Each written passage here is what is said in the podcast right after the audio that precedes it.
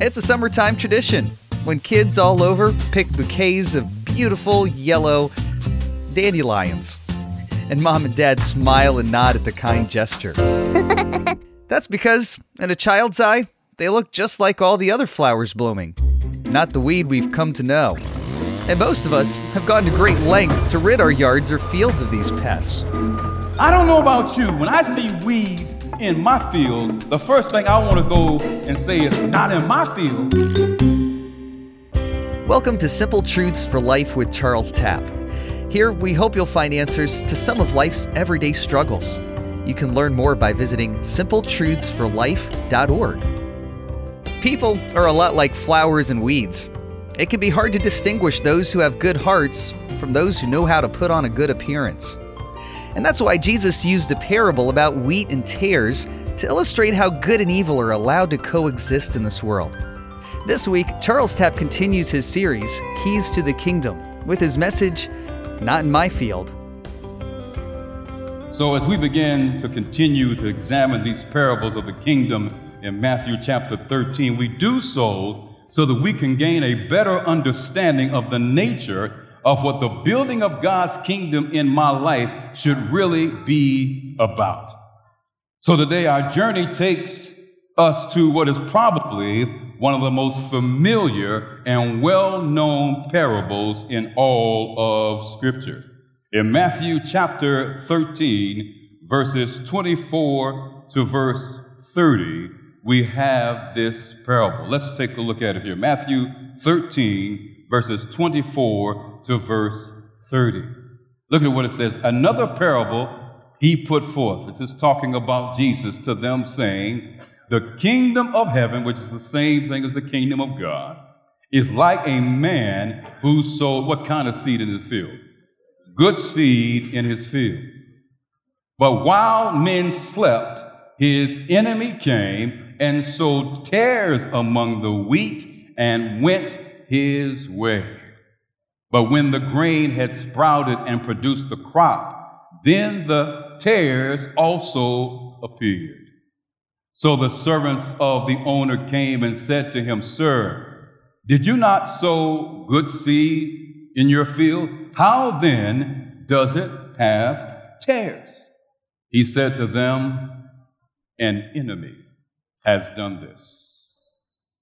Servant said to him, Do you want us then to go and gather them up? Talking about all the tares, all the weeds. But he said, No, lest while you gather up the tares, you also uproot the wheat with them. Let both grow together, the wheat and the tares, until the harvest. And at the time of the harvest, I will say to the reapers, First gather together the tares and bind them in bundles to burn them, but gather the wheat into my barn. This parable follows the parable of the sower who sowed good seed. We know that the sower is God and the seed represents the word of God. But as we looked at that parable a couple of weeks ago, we discovered that the sower sowed indiscriminately, almost carelessly, because he sowed in places he knew the seed would never take root. And what this reveals about the kingdom of God is that God has a huge heart. Because although he sowed where he knew they would never take root, he did that because of his love for them. God loves us so much, he came and died for all of us, knowing full well most of us would never serve him. For he's not willing that any should perish, but that all should have what? Everlasting life. You see, you and I we would be choosy if we were sowers. We would sow only in, in soil that we knew was good, that we knew would take root, because we would be thinking about what we would benefit from it. But God was not thinking about what he would get out of it. He would think he was thinking about what we would get out of it. That's what I call love. And the kingdom of God is all about love. Yes, it's about rulership, but it's rulership in the context of the unmatchless love of God.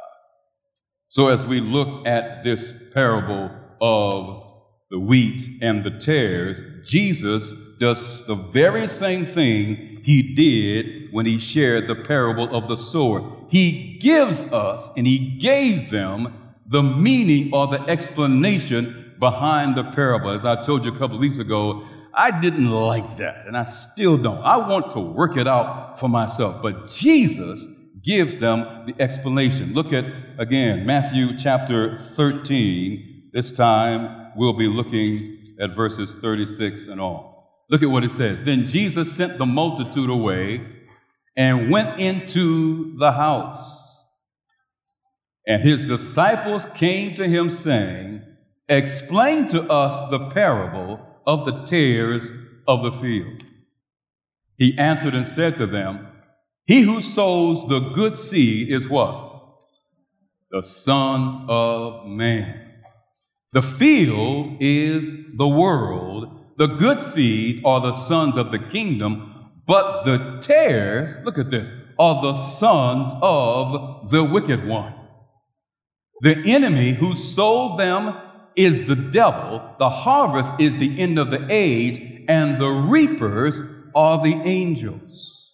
Therefore, as the tares are gathered and burned in the fire, it will be at the end of this age. The Son of Man will send out his angels, and they will gather out of his kingdom all things that offend and those who practice lawlessness. Verse 42. And I then will cast them into the furnace of fire. There will be what? Wailing and gnashing of teeth. After Jesus sent the multitude away. Then the disciples said, Jesus, give us this explanation as to what this parable is. And Jesus says, You heard of the sower. That's the Son of Man. And he is sowing the seeds, which represents the Word of God. But then he says something interesting. He says, The field is the world. Now, there are many commentators and many theologians who say here that when Jesus is talking about the world, that he is not talking about the church. And I disagree with that for this reason. For in the Greek language, there are two words for world. There's the word cosmos, which we, I'm sure most of us are familiar with, but that represents the physical world. But then there's the word aion, and in talking about the world, it's not talking about the physical world as much as it is talking about the ideology or the culture in which that world exists. So in Romans chapter 12 and verse 2, when Paul says, and be not conformed to this world, it's not cosmos, physical world, but it's the word for the culture. Don't be conformed to the culture of this age. But when he's talking about the world here, it's not the word aion, it's cosmos, the physical world. And the last time I looked, the church is part of the physical world, is it not? Didn't Jesus himself say what? Be in the world, but what? Not of the world. So, world here is not exclusive to the church, but it does include the church. And in verses 38 and 39, Jesus gives a startling revelation here. He says, The one responsible for sowing seeds of tares is the devil himself. And in Matthew 13, verse 28, he calls him out. He says, An enemy has done this. And here's a point that we as, as Christians, as children of God, need to be very clear. God is not the source of evil in this world. Is that clear? Because sometimes I wonder when I talk to some Christians. God is not the source of evil in this world. Jesus says an enemy has done this. Isn't it interesting that whenever we experience some kind of catastrophic event, like a tornado or a hurricane or a flood, many in the culture will refer to those as what? Acts of God. But then when God blesses, well, that's just a coincidence. Listen, those things are not acts of God. When a child is walking across the street and gets hit by a car, that's not an act of God. Jesus made it clear that the evil that exists in this world is not from the hand of God, whatever evil it might be. But let's be clear on this point today. An enemy has done this, and I believe in giving someone the credit that is due to them today. What do you say? An enemy has done this. All of my years of gardening, though, there's one thing I have yet to figure out.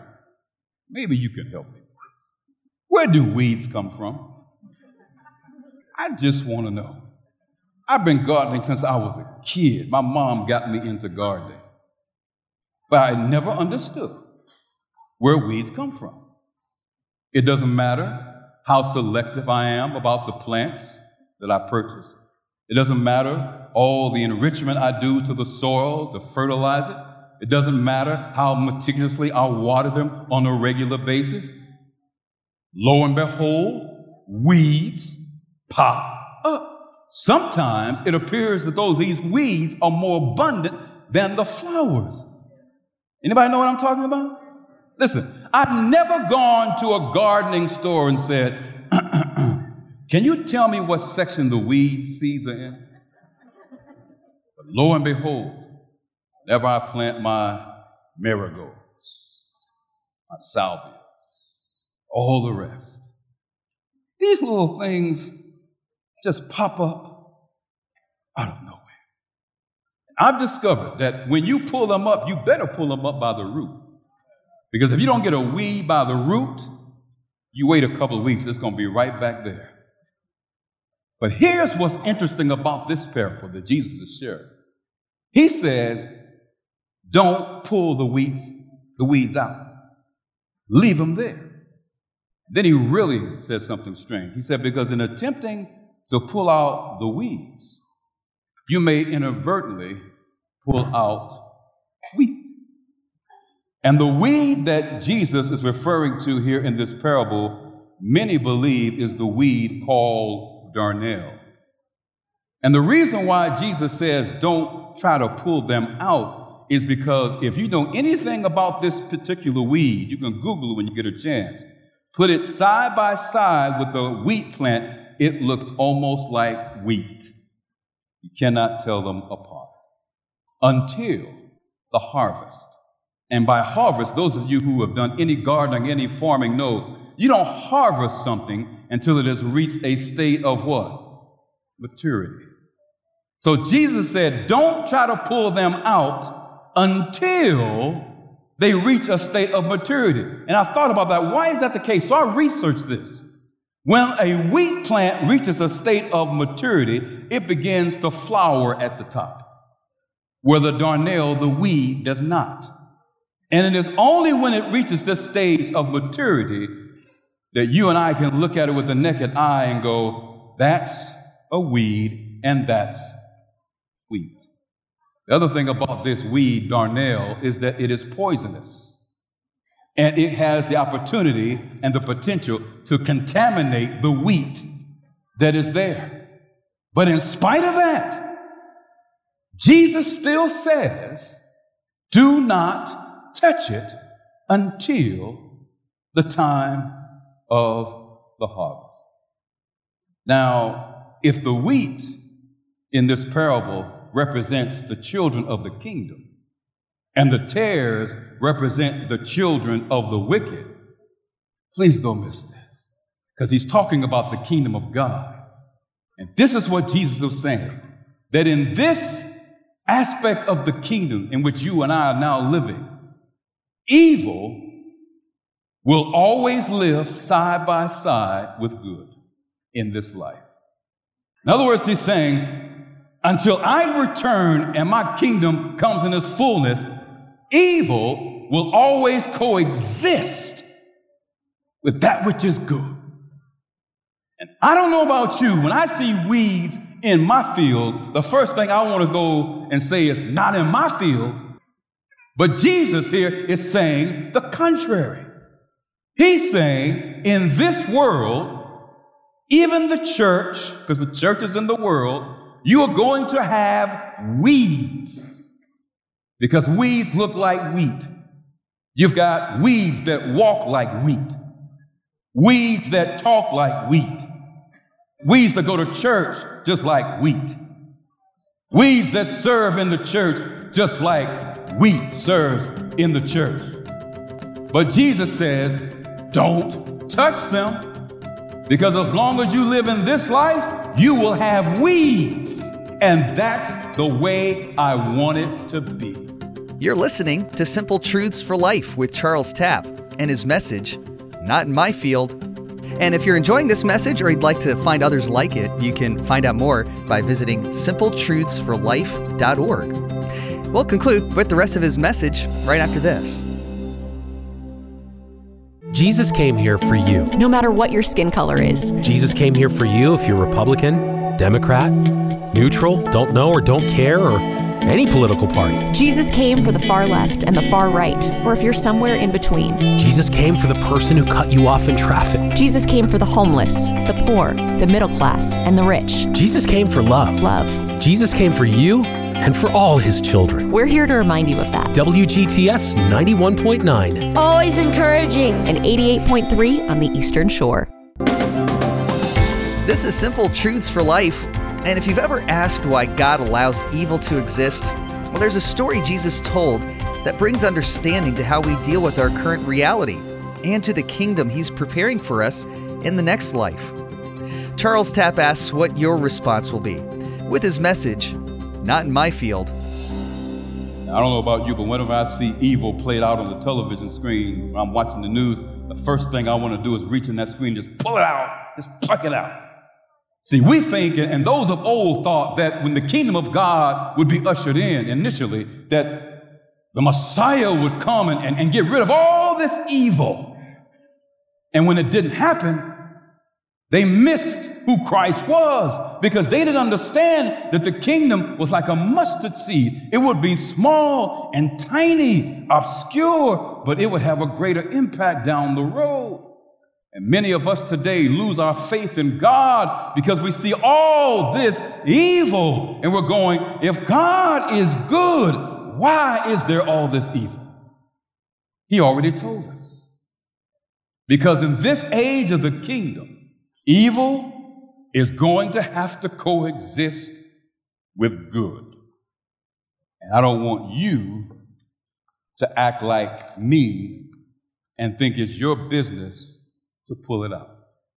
Because here's the dilemma we find ourselves in. Until the harvest, until we reach the time of maturity, the coming of the kingdom with God, when He comes in all of His glory, we will never, talking about you and me, we will never be able to discern clearly what is a weed and what is wheat. That's why Jesus says, before you try to pull the speck out of your brother's eye, you better get that beam out of your own eye. Because life, although we may want it to be, is not black and white. You cannot see everything for what it always is. Look at what the great preacher Charles Spurgeon had to say on this matter. It's on your sheet. Being able to see something for what it really is is not a matter of simply telling the difference between right and wrong, black and white. We can get that. He says, rather, it is telling the difference between right and almost right. You see, we can go, that's right and that's wrong. But God can go, that's right, that's almost right. We can't do that. That's why among the 12 disciples, there could be a Judas. Some of you will get that on the way home. Because the other 11 disciples thought he was wheat. He was not. He was a tare. And he was poisonous. But because he looked like wheat, walked like wheat, worshiped like wheat, they thought he was wheat. But he wasn't wheat. Only Jesus knew he was a tare. And that's why Jesus said to him, What you're planning to do, go do it quickly. Get it over with. Because I know you're not wheat. I know you're a tare. Tares live among the wheat for the most part. Walk like wheat, talk like wheat, attend church like wheat. Paul described it this way. He says, they have a form of godliness, but denying the power thereof. In other words, they resemble those who are spirit filled, but in the end, they don't have any fruit. And Jesus says, Leave them alone. Leave them to me. Because you may see them as tares. Please don't miss this. But I know in their hearts they're wheat. Because that's where the kingdom of God takes root. It takes root in our hearts, not always visible to the naked eye. And you and I, if we think it's our business to go around and start plucking up tares, we may pull off some wheat. Only can the heart reveal the difference between wheat and tares. And here's another thing I need to lay on you today. But Jeremiah says the heart is deceitful above all things and desperately wicked, does it not? Which means then we don't even know our own hearts. Some of us look in the mirror and we think we're looking at wheat. And there's a tare looking back at us.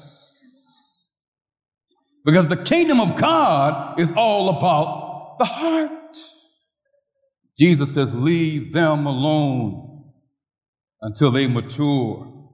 And then I will be the one who decides who's wheat, who's tare. He ends it by saying this He who has ears to hear, let him hear. He who has ears to hear, let him hear. Jesus isn't admonishing here simply for us to engage in the physical, audible aspect of hearing, because it involves something much more than that. The hearing that Jesus is talking about here involves the deliberation, careful deliberation on our part when you and I are confronted with truth, when you or I are confronted to what's right. And as I was writing this message, I thought about it. When you look at the hearing that Jesus is talking about, there are really three stages to it. And the first, I call it reception.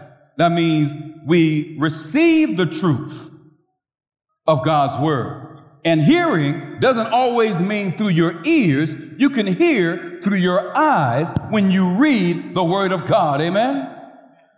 The second stage of hearing is consideration. Now that I have taken it in, it's up to me now to deliberate on what I've heard, to consider it. But then here's the stage that many miss.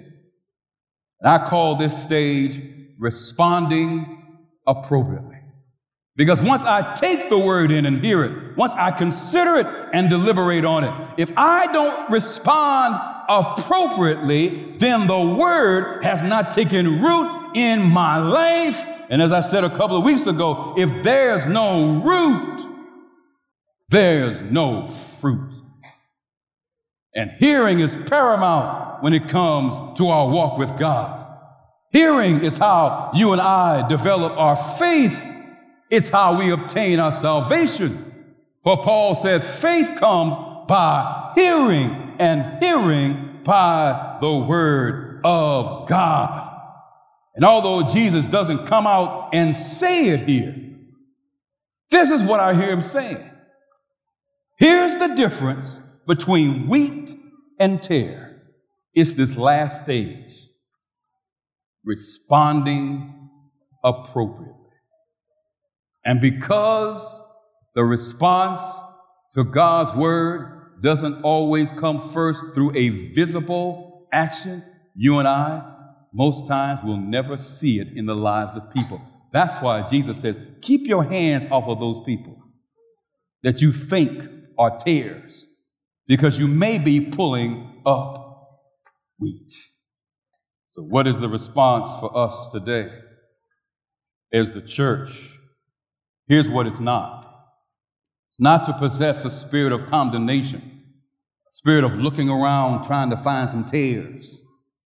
Oh, there's a tare. Got to get rid of that one. Oh, there's another tare. Got to get rid of that one.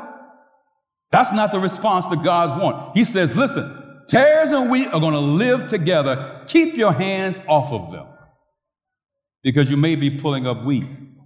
So then what is my response? What is the purpose besides letting us know that evil and good are going to exist until Christ comes? Here it is. Here's the takeaway. It is not a spirit of condemnation that God wants us to have. It is a spirit of, of introspection that God wants for us to have. In other words, my business, your business, is not to be looking around to see who's a tare. My business, your business, is to look at our own hearts and ask God, am I a tare or am I a wheat? That's the primary message of this parable. Jesus is saying, I've got the tares. You don't worry about them. But just make sure when you look in the mirror, you're looking at wheat. Have you received the word? Have you deliberated on the word? Has it taken root? And have you responded appropriately to the word of God? Or do you do like many people? You know, we study God's word. We study it, you know, to, to get some information. We study it so I can show that I'm right, you're wrong. But until we study the word of God to build our faith, until we meditate on the word of God, we may think we're wheat when actuality we are tares. And we will never know until Christ comes. That's why he says, listen, there are going to be those in the kingdom that never thought they would have been there. They thought they were tares. But God says, listen, I was working in your heart. My word took root. Nobody could see it. But there was a transformation going on in your life. But those of us who walk around with our Bibles and we do everything religiously that we're supposed to do, we we just know I'm weak, I'm weak. Introspection is what Jesus is calling for. I've got to look at my heart, and you've got to look at your heart. And we've got to ask ourselves the hard question listen, am I wheat or am I tares? Because they look so much alike. So stop trying to get the speck out of your brother's eye pull out the beam in your own eye. Because as long as we live in this age of the kingdom, evil and good are going to have to live side by side. You just make sure, and I need to make sure, that I'm not some poisonous weed, but that I'm actually a part of the kingdom of God.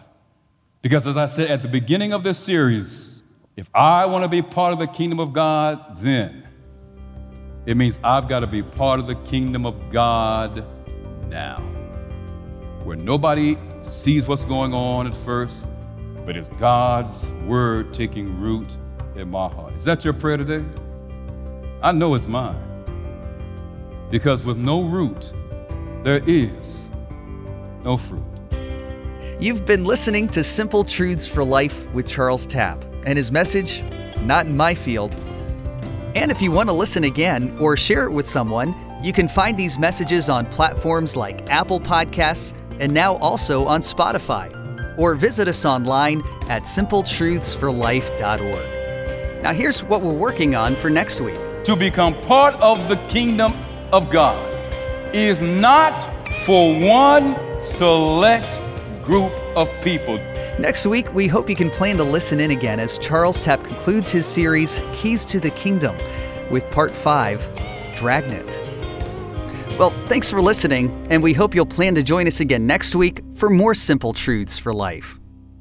Jesus came here for you. No matter what your skin color is. Jesus came here for you if you're Republican, Democrat, neutral, don't know or don't care, or any political party. Jesus came for the far left and the far right, or if you're somewhere in between. Jesus came for the person who cut you off in traffic. Jesus came for the homeless, the poor, the middle class, and the rich. Jesus came for love. Love. Jesus came for you and for all his children. We're here to remind you of that. WGTS 91.9. Always encouraging. And 88.3 on the Eastern Shore.